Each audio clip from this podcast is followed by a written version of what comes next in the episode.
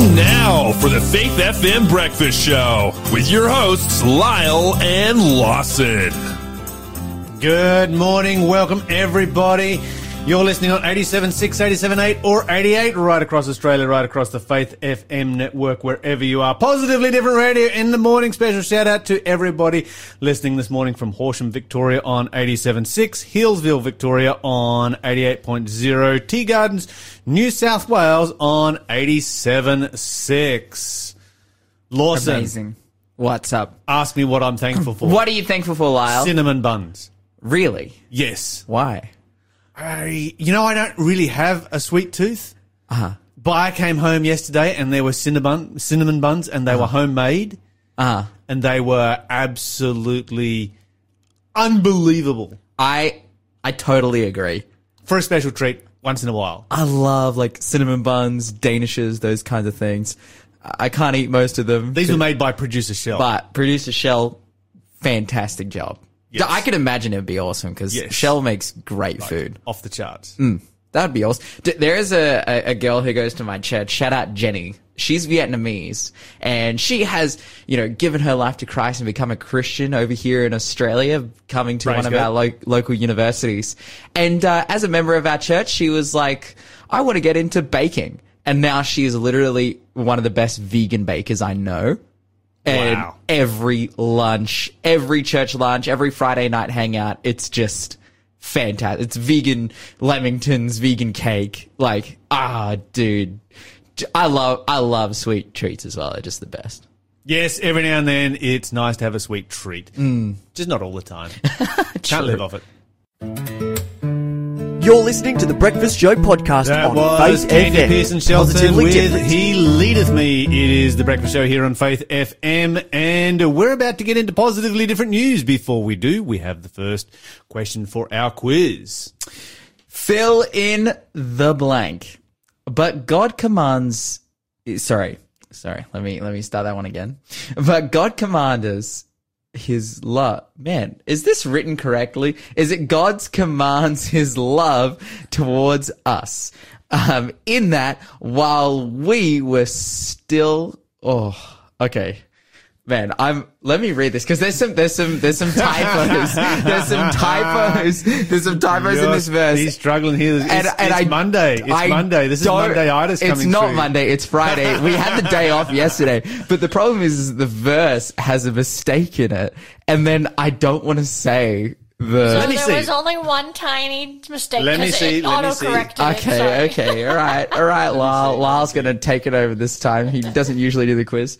I'll do. I'll do the text messages later down the show. But God commendeth his love toward us in that while we were yet blank, Christ died for us. All right, all right. If you, you you guys know it, let me read it one more time. God commendeth his love toward us in that while we were yet blank, Christ died for us. Okay. Zero four nine one zero six four six six nine. You know it's awesome. Stop. Stop. Stop. You know, See, it's an, always an advantage when you've got a sermon on this verse. yeah, yeah, oh, 100%. uh, also, I don't read the King James.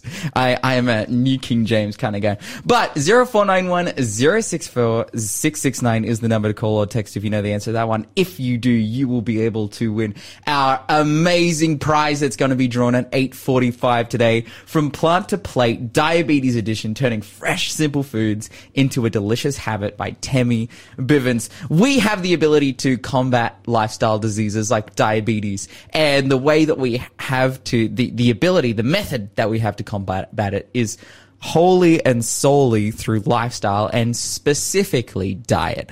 If you would like to be able to not suffer from lifestyle diseases, or you know someone who could maybe use this cookbook as help and you want to go into the draw, 0491 064 669. Again, that question was, that fill in the blank was, but God commandeth his love toward us in that while we were yet blank, Christ died for us. Okay, let's have some positively different news. And please tell me you're going to talk about flying motorbikes. No. Is that a news story? Yeah. Really? Yeah. Are you gonna? Uh, wow, that looks funky. Um, The world's first flying motor. It's got, you got to start somewhere. yeah. Okay, it kind of looks like a quad though, and that's why it's it's throwing me off. He's up curious. Because it's, it's, you know, it, that doesn't look like a motorcycle. No, I wanted to talk about things that are also happening in the science. Actually, I've got a story coming up that's coming from the driving. See, it all folds up. That is wild. Lyle's showing me pictures in here, uh, in the studio at the moment of flying motorcycles. That, it kind of looks like a jet ski, but instead of having, you know, a bottom. Well, I was going to go with a snowmobile, Yeah. Yeah. but, But- it's in that genre there somewhere. Well, hey, look, I did report on a story earlier this week where United Airlines have just bought flying eVTOL cars. So Yes. maybe maybe this is the next step. If anyone, if any hire company out there wants to buy a bunch of these and and use them, the problem is like, how is that even even legal? That that I always just get. How would you hire out? A single seater flying motorcycle to people. What kind of license do you need to obtain? What kind of insurance do you need to Yeah, pay? that's right. That's right. I'm a little bit. I'm always. I've always been skeptical of of flying cars because it's like someone has to drive them, and what kind of license do they need to have? But I was going to talk about actually. Let's let's talk about this. Let's Yes. talk about this. This is a bit of a controversial subject, Lyle. Something that has caused controversy. This is a little bit out of date. Happened in the last couple of weeks, but before I get into the controversial one, uh, I'll just say this: Australian roads have been going uh, viral for two different reasons. The first reason is that Australia, down, down in Victoria, and check this out, Victoria is being innovative amazing to think.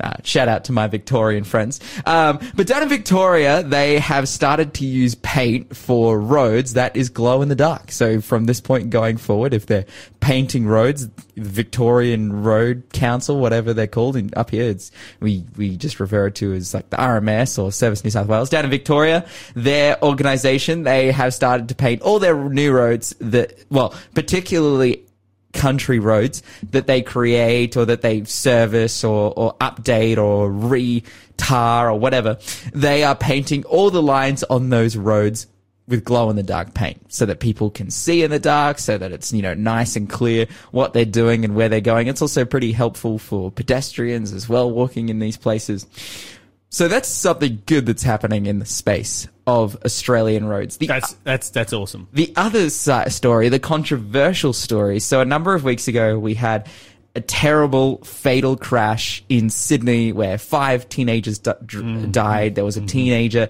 at the wheel driving irresponsibly and lots of questions were asked after this incident as to what, uh, what measures should be taken to ensure road safety for young people because they have seen a you know, definite rise and sustained rise in young people dying on the roads. About 25% of all road fatalities are people under 25, which people under 25 only account for 15% of people driving. Now, you could chalk that up to them being novices or inexperienced, which is usually like part of the story. definitely a huge factor. factor. They've also seen that the split between people passing away as a result of uh, road fat- fatalities has been very gendered. So 155 males to 48 females, There is no surprise there. which makes There is sense. a biological difference. 100%. But now, because of this research, uh, a proposal has been put forward to road safety here in New South Wales to restrict males, men's ability to drive until they turn 21. No, that's a terrible idea. So this is this is the No, proposal that's being put no, forward because no. the research, the outcome of the research No, is that there's a gendered split and more males are causing fatalities and dying. The solu- that is not the solution. The solution is to start males driving at the age of twelve, but not on the road. Mm-hmm. So I Because that way, that way, when you know you get that eighteen-year-old that is eighteen years old and irresponsible, packed full of um, eighteen-year-old hormones, Hmm. testosterone, etc., and they go nuts because it's something new. Hmm. Whereas if you start them at the age of twelve, then it's not anything new. It's something they have already mastered and been doing for years. Every twelve-year-old needs a paddock basher. Yeah, I like. I am. I have been the beneficiary of having a paddock basher growing Yes. up. I had a speed. We had like a professional speedway track built in my backyard for me to Yes. practice motorcycles, and then we'd take the paddock basher on there and do skids and drifts and stuff. It was incredibly fun. But again, the the question is, how do you solve this problem? And they're, they're looking at a few different I different just methods. gave you the solution. The- I I agree with you. I think the the solution to these kinds of problems is education. Yes. The solution to these kinds of problems is education. And why in Australia we don't have driver training in high schools is probably like the biggest tragedy ever. It's kind of weird, isn't it? We've never done that. Yeah. So much of the rest of the world does. Yeah. And so much of the rest of the world, it is so much ridiculously easier to get a driver's license. You go mm-hmm. down to the police station, you're like, I turned 18, I need a driver's license. You get a driver's license because mm-hmm. you've already done driver's ed all the way through the last year of, you know, high school and all that kind of stuff. Um, there is so much that we could do that doesn't involve just like a knee jerk reaction of, well, let's raise it to the age of 21 before you're allowed to drive. That's That right. is going to be very unpopular. Yeah, uh, oh, 100%. If I couldn't drive until the age of 21, obviously now it doesn't affect me because I'm older than 21, but that would just be the worst thing ever. Like you took, I, I honestly think that the impact that it would have on the Australian economy would be tremendous because imagine Who's making this proposal? uh, just certain like Organizations. organizations. Yeah. That's incredibly sexist. Yeah, but and it's, and it's funny in the world that we live in. They're seeing that there's a clear gendered difference in what's taking place here. It's like obviously there's some kind of biological. You'd have a whole slew of young guys that would just transition or claim transition yeah, that just was. for the purpose of getting a license. I saw some comments on this post was shared on Facebook, and it's like the amount of people transitioning is going to go through the roof. yeah. So, yeah, interesting stuff right here, right now. You're listening to the Breakfast Show podcast on Faith FM. Positively different. Interested to hear your thoughts. We've got a few opinions coming through already on the text line I see. Yeah. Uh, 0491064669. Let's have another question for our quiz. I was just thinking, let's, let's just ban driving. It's too dangerous. Uh, yeah, absolutely. Let's fly instead. Uh, let's ban transport. Let's, just, uh, no, let's just, No, let's, just- become let's become Amish and all drive horse and cart. No, but pray the Lord comes and we just fly. Problem solved. Amen. Problem solved. Fatality's done. Let's have another clue for the quiz. Another question. In First Thessalonians, Paul applauded the church because it became a model to all the believers in Achaia and what other region?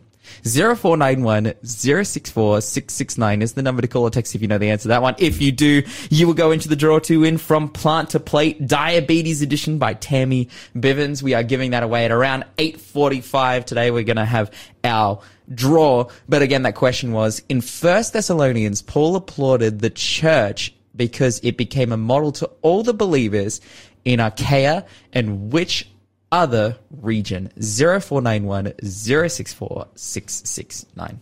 All right, let's move on to some more serious news this morning. And we've got a couple of churches that have been disfellowshipped in the United States. Hmm. In fact, the whole congregation just booted out of the Southern Baptist Convention. And we're going to look at why that took place. The first one we're going to talk about is College Park Baptist Church in Greensboro, North Carolina. Were disfellowshipped for open affirmation, approval, and endorsement of homosexual behavior. Oh. So yeah, this is on their church, church website. They're like, yeah, we're a proudly uh, affirming LGBT plus church. We perform same sex marriages, etc., etc., etc. And the Southern Baptist Convention is like, okay, that's against our doctrines. Uh, it's against the teaching of the Bible, and so you know, you're no longer a part of our denomination. The second one is the Amazing Grace Community Church in Frankville, uh, New Jersey, for discriminatory behavior doesn't really give a whole lot of detail on what that discriminatory behavior was. Maybe somebody else out there has some more details or a link that they can send me as to what they were disc- who they were discriminating against. But apparently they refused to back down from their discrimination and so they have also been booted out. Coming back to the issue of the uh, College Park Church, the Southern Baptist Convention Statement of Belief uh, of the Baptist Faith and Message 2000 says Christians should oppose all forms of sexual immorality. Including adultery, homosexuality, and pornography. We express our love to those who struggle with same sex attraction and who are engaged in the homosexual lifestyle. We stand against any form of gay bashing, whether disrespectful attitudes, hateful rhetoric, or hate inclined actions toward persons who engage in, in acts of homosexuality.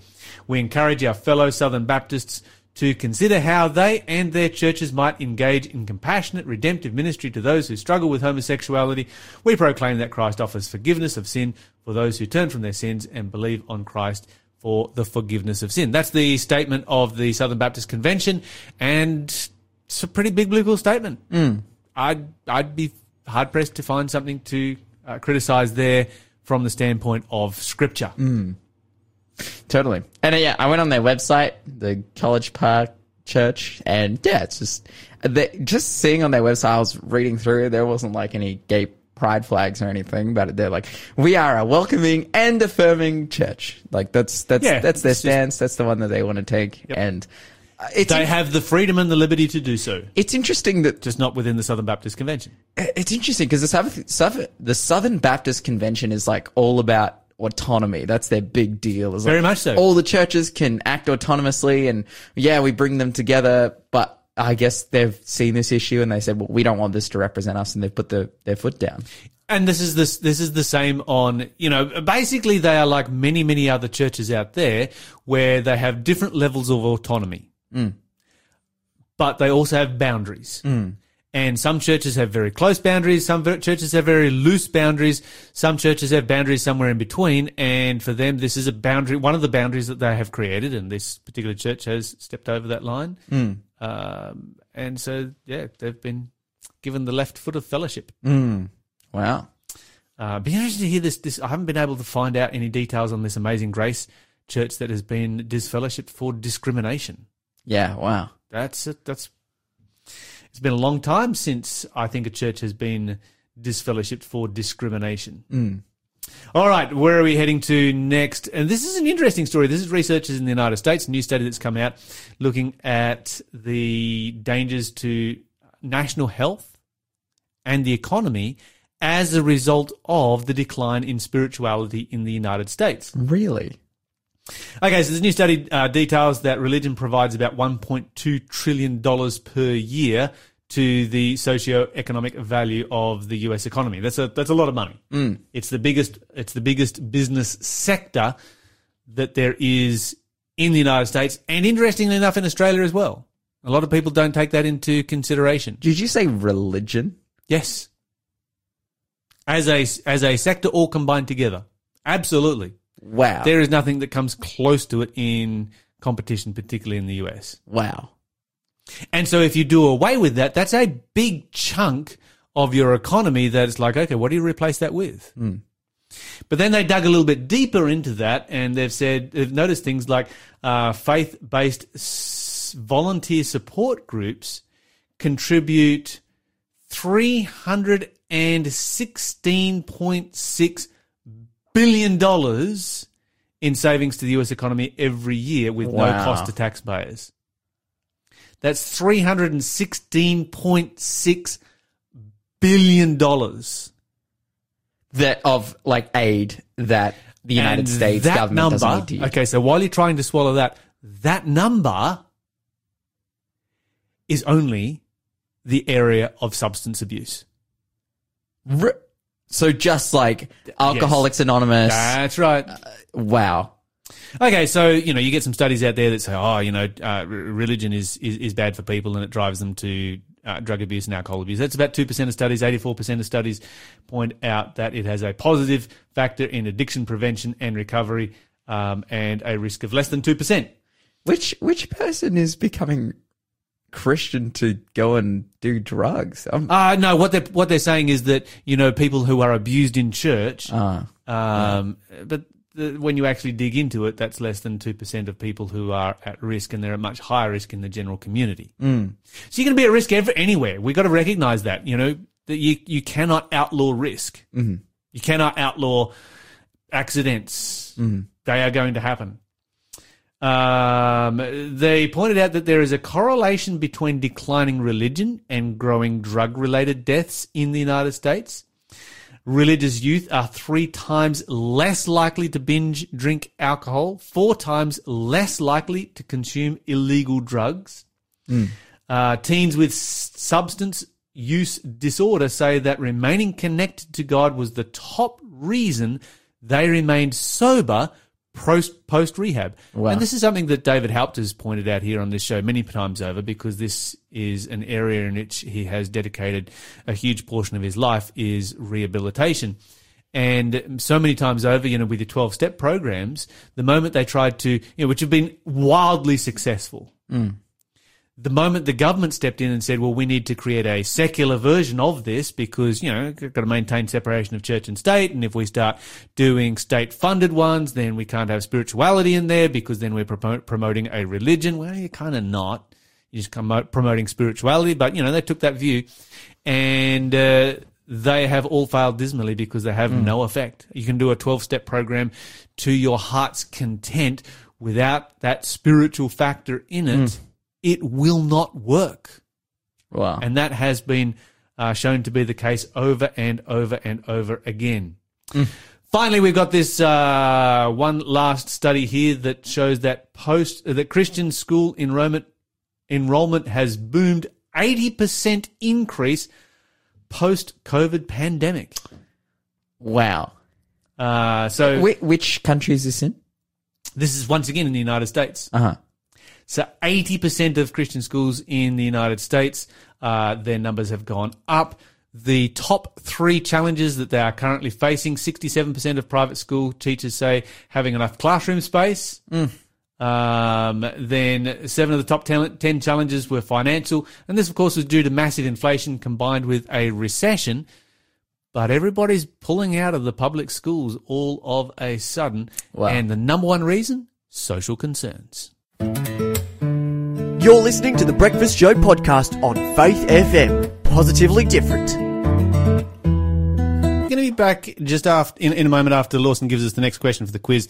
We have an interview with Owen Shaw. Many of you will remember we did a week long feature going through Owen Shaw's personal t- story, and we really didn't have time to cover that story in full. So we asked Owen to come back into the studio. We spent another about another hour and a half going through the rest of his story. Just an amazing story. Of course, it's a he's he's speaking under a pseudonym. He doesn't want to, you know uh, provide any hurt for any of the people who are uh, featured in the story.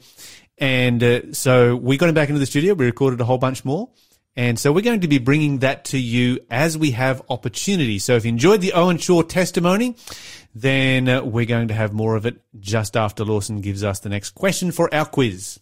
What was the water from the water pots usually used for that Jesus used at the marriage feast to make the wine from? So what was the water in those water pots? What would he, what was it usually used for? 0491 064 669 is the number to call or text. You will go into the draw to win Plant to Plate Diabetes Edition, which will be drawing at uh, 8.45 today. But again, that question was, what was the water from the water pots usually used for that Jesus was using to turn water, to turn water into wine?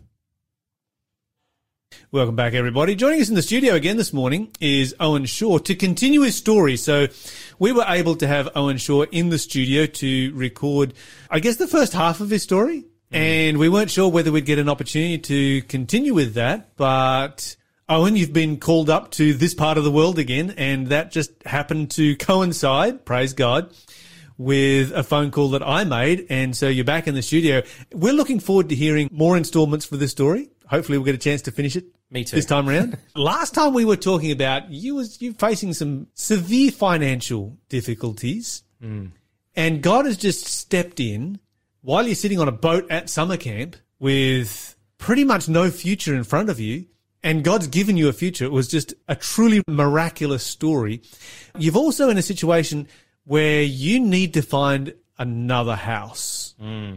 Yeah, look, he, he certainly gave me a full reset, and I started looking for another house. You were living in a rather rough suburb from memory. No, so I'd actually moved, and Okay, so you moved from the rough suburb. yep, With my second marriage came another house, a place that was a bit better, actually across the road from a church that I was attending, and I'd been sick for a long time. Things weren't going well at this relationship, and it was still spiraling out of control. So you're across from this church, you attending this church. Hmm. Where does your spouse fit into that equation? What's her faith background? Does she come to church with you or? She was at the time, and eventually we had this really honest discussion about where I was headed in my faith journey. You know, I think I told you that I surrendered completely. When I asked my spouse if she wanted to come along, she actually flatly refused me to my face and said, I don't believe in this anymore. I think that was really gut wrenching because of the fact that I thought that she was going to be with me for the rest of my life. And I thought that that's what I'd, I'd married into. And yet here I am at the precipice of another relationship actually biting the dust. Hmm. That's rough when you've when it's the second time around and you're not an old person. That's got to be hard on on yourself emotionally, extra hard. Oh, especially when you're already down because of the fact that you've been dealing with illness for such a long period of time and yet you, you can't seem to manage to keep your household together. Kids aren't enjoying life at home either. Stuff got out of control in my second relationship. She was not very nice towards the end of things and caused a lot of destruction for our family. Before she started attending church with you, did she have a, a faith background before that? She did, but it was very on and off. And I think a lot of people basically put on a mask to go to church. They aren't actually in it more than ankle deep. I, I really felt like I wanted her to be there with me, and yet she wasn't there. Yeah, that's very challenging. So where did that relationship? So it it imploded, and I've told you the story of how you know God solved my finances and things like this. This is actually after that marriage had actually Yes. ended. One day I came home and the house was emptied out. It was gone. Everything was taken except for pretty invaluable objects. It was gut wrenching. Mm. And I was trying to work on it. Like I'd been reading books and trying to help myself, even though I was I was struggling to get, get out of bed. I was still trying to work on my relationship. As one of the counselors said, she was looking for a relationship outside of our marriage. And the kids? Kids are all over the shop at this point. It's very, very hard for them. I don't think many people consider children when they're actually going through something that's so close to home. Mm. You know, they don't consider the damage that it actually does to children. You know, the anxiety that it causes for them. I had two girls, one from my previous marriage. Both of them still struggled. Mm-hmm. I didn't get told until two months afterwards. I actually got told by Family and Community Services that my eldest daughter was actually kicked down the stairs by my second wife. I guess that really came at a point where I was I was very much struggling with the relationship because I was obviously pining after my ex-wife, just hoping to get her back or whatever you want to call it. It, it was actually silly. I went to a personal development course. And this personal development course is, is like a forum, and there's people that get up and they talk about the struggles that they're actually having in their life. There was this lawyer that got up in front of me, and I'm sitting there kind of just pining after my, my relationship. He gets up and he talks about the fact that he'd had an ex wife three years, they'd been separated, and he was still pining after her. I was looking at that scenario, sitting there thinking, "Oh my goodness, this is going to be me in three years." He he was holding up his divorce settlement to try and get her back. The leader of the personal development course basically got up and said, "Are you living in reality right now?" You know, are you living in reality with your relationship? Because the truth of the matter is that she's moved on, I'm assuming. And he's like, yeah, you know, she's got another boyfriend or whatever. And he said, oh, you know, why are you holding up the settlement? Oh, because I want to get her back. And he's just like, you, you're not living in reality. Mm. You're living a completely And this is a, a- a- an extremely life. intelligent person who has a degree Yeah. in law. Yeah. They're not an unintelligent person, but it just goes to show how much our judgment can be clouded when we're going through emotional trauma. talking about judgment clouded, I was basically not giving God the glory for what he'd done in my life, even at this point. I'm still struggling with my own spirituality. This is where the story of Gideon to me became a central point in what I experienced. Okay, so this story of Gideon, because you you mentioned this to me briefly, and you heard a sermon on Gideon Oh. six weekends in a row. Oh, it wasn't just one sermon, it was six sermons in a row. I didn't feel like a lawyer by the other end of that. Was, was, was this your local church just said like, ah, let's do a series. Let's no, let's no, do it Gideon was, for not a, series. it was not a series. I was actually um, church hopping at the time. church hopped into. Okay, so God's got a God's very clearly got a message for you in the story of Gideon. Then Yeah, and I didn't get it. The first one that I heard was actually Jeremy Anderson at Converge, one of our young adult camps that we heard. yep. And this Like a is young adult convention. my my relationship ended when I was at that camp. It was over. Like that was when she went into the house and picked up everything, and and that was actually the first time I heard the story of Gideon told in such a captivating way. Mm. Does everybody know the story of Gideon, or do you want me to give yeah, you a? let, let me let me give you a brief rundown of the story of Gideon. So Gideon was somebody who was he was pretty much the youngest youngest of his family. He was the least significant. A lot of his family had been lost fighting the Midianites. Midianites. I was going to say Moabites. I'm like, it's not the Moabites, the Midianites. They'd been oppressing Israel for, you know, decades. God calls him to fight off the Midianites, and he's like, oh, no, who am I? I'm the least of the least of the least of the least. Am I from the least tribe? I'm from the, the least of my father's family. My father's family is the least in the tribe. And he's like, I'm, I'm a nobody. And starts to come up with all these excuses. And God's like, no, you go do it. He's like, okay, well, wait here and I'll go and get you some food. And if you're still here when I get back, then maybe you're real and I'm not hallucinating. And it gets back, the angel's still there. All the way through, he's trying to find ways out. He puts out a fleece. He puts out a fleece again. If the fleece is wet, then I'll go. If the fleece is dry, then I'll go. And then he's still unsure. And God comes and says, Oh, you got 30, 32,000 men. That's too many. There's 120,000 Midianites, but 32,000 is too many to take it on. God whittles it down to 10. He's starting to freak out. And of course, God says, 10,000 is too many. God whittles it down to 300. So, you know, you have the, the famous story of the 300 at the Battle of Thermopylae pales into insignificance when you consider, because they lost at the Battle of Thermopylae. Mm, they They were wiped out to a man. Whereas with Gideon, with his 300, they actually gained a victory. And then God's like, okay, go over to the Midianites in the night, and he hears a story over there of a dream.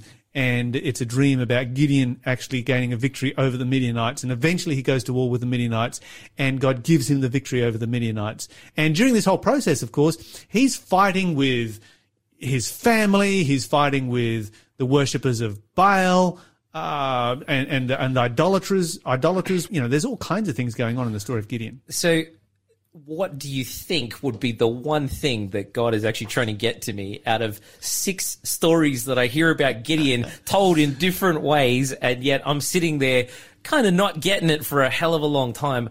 I'll tell you what, when the penny dropped, the penny dropped. Okay, so there's a lot of things that you can get out of the story of Gideon. Yeah. What was Gideon testing for when he was actually putting out that fleece? What was he trying to gain an understanding of? Again, there's a few different aspects to this and a few different perspectives that you can look at it from. He was feeling very, very insecure and unable and lacking in his ability to be able to fulfill the calling of God on his life. Mm.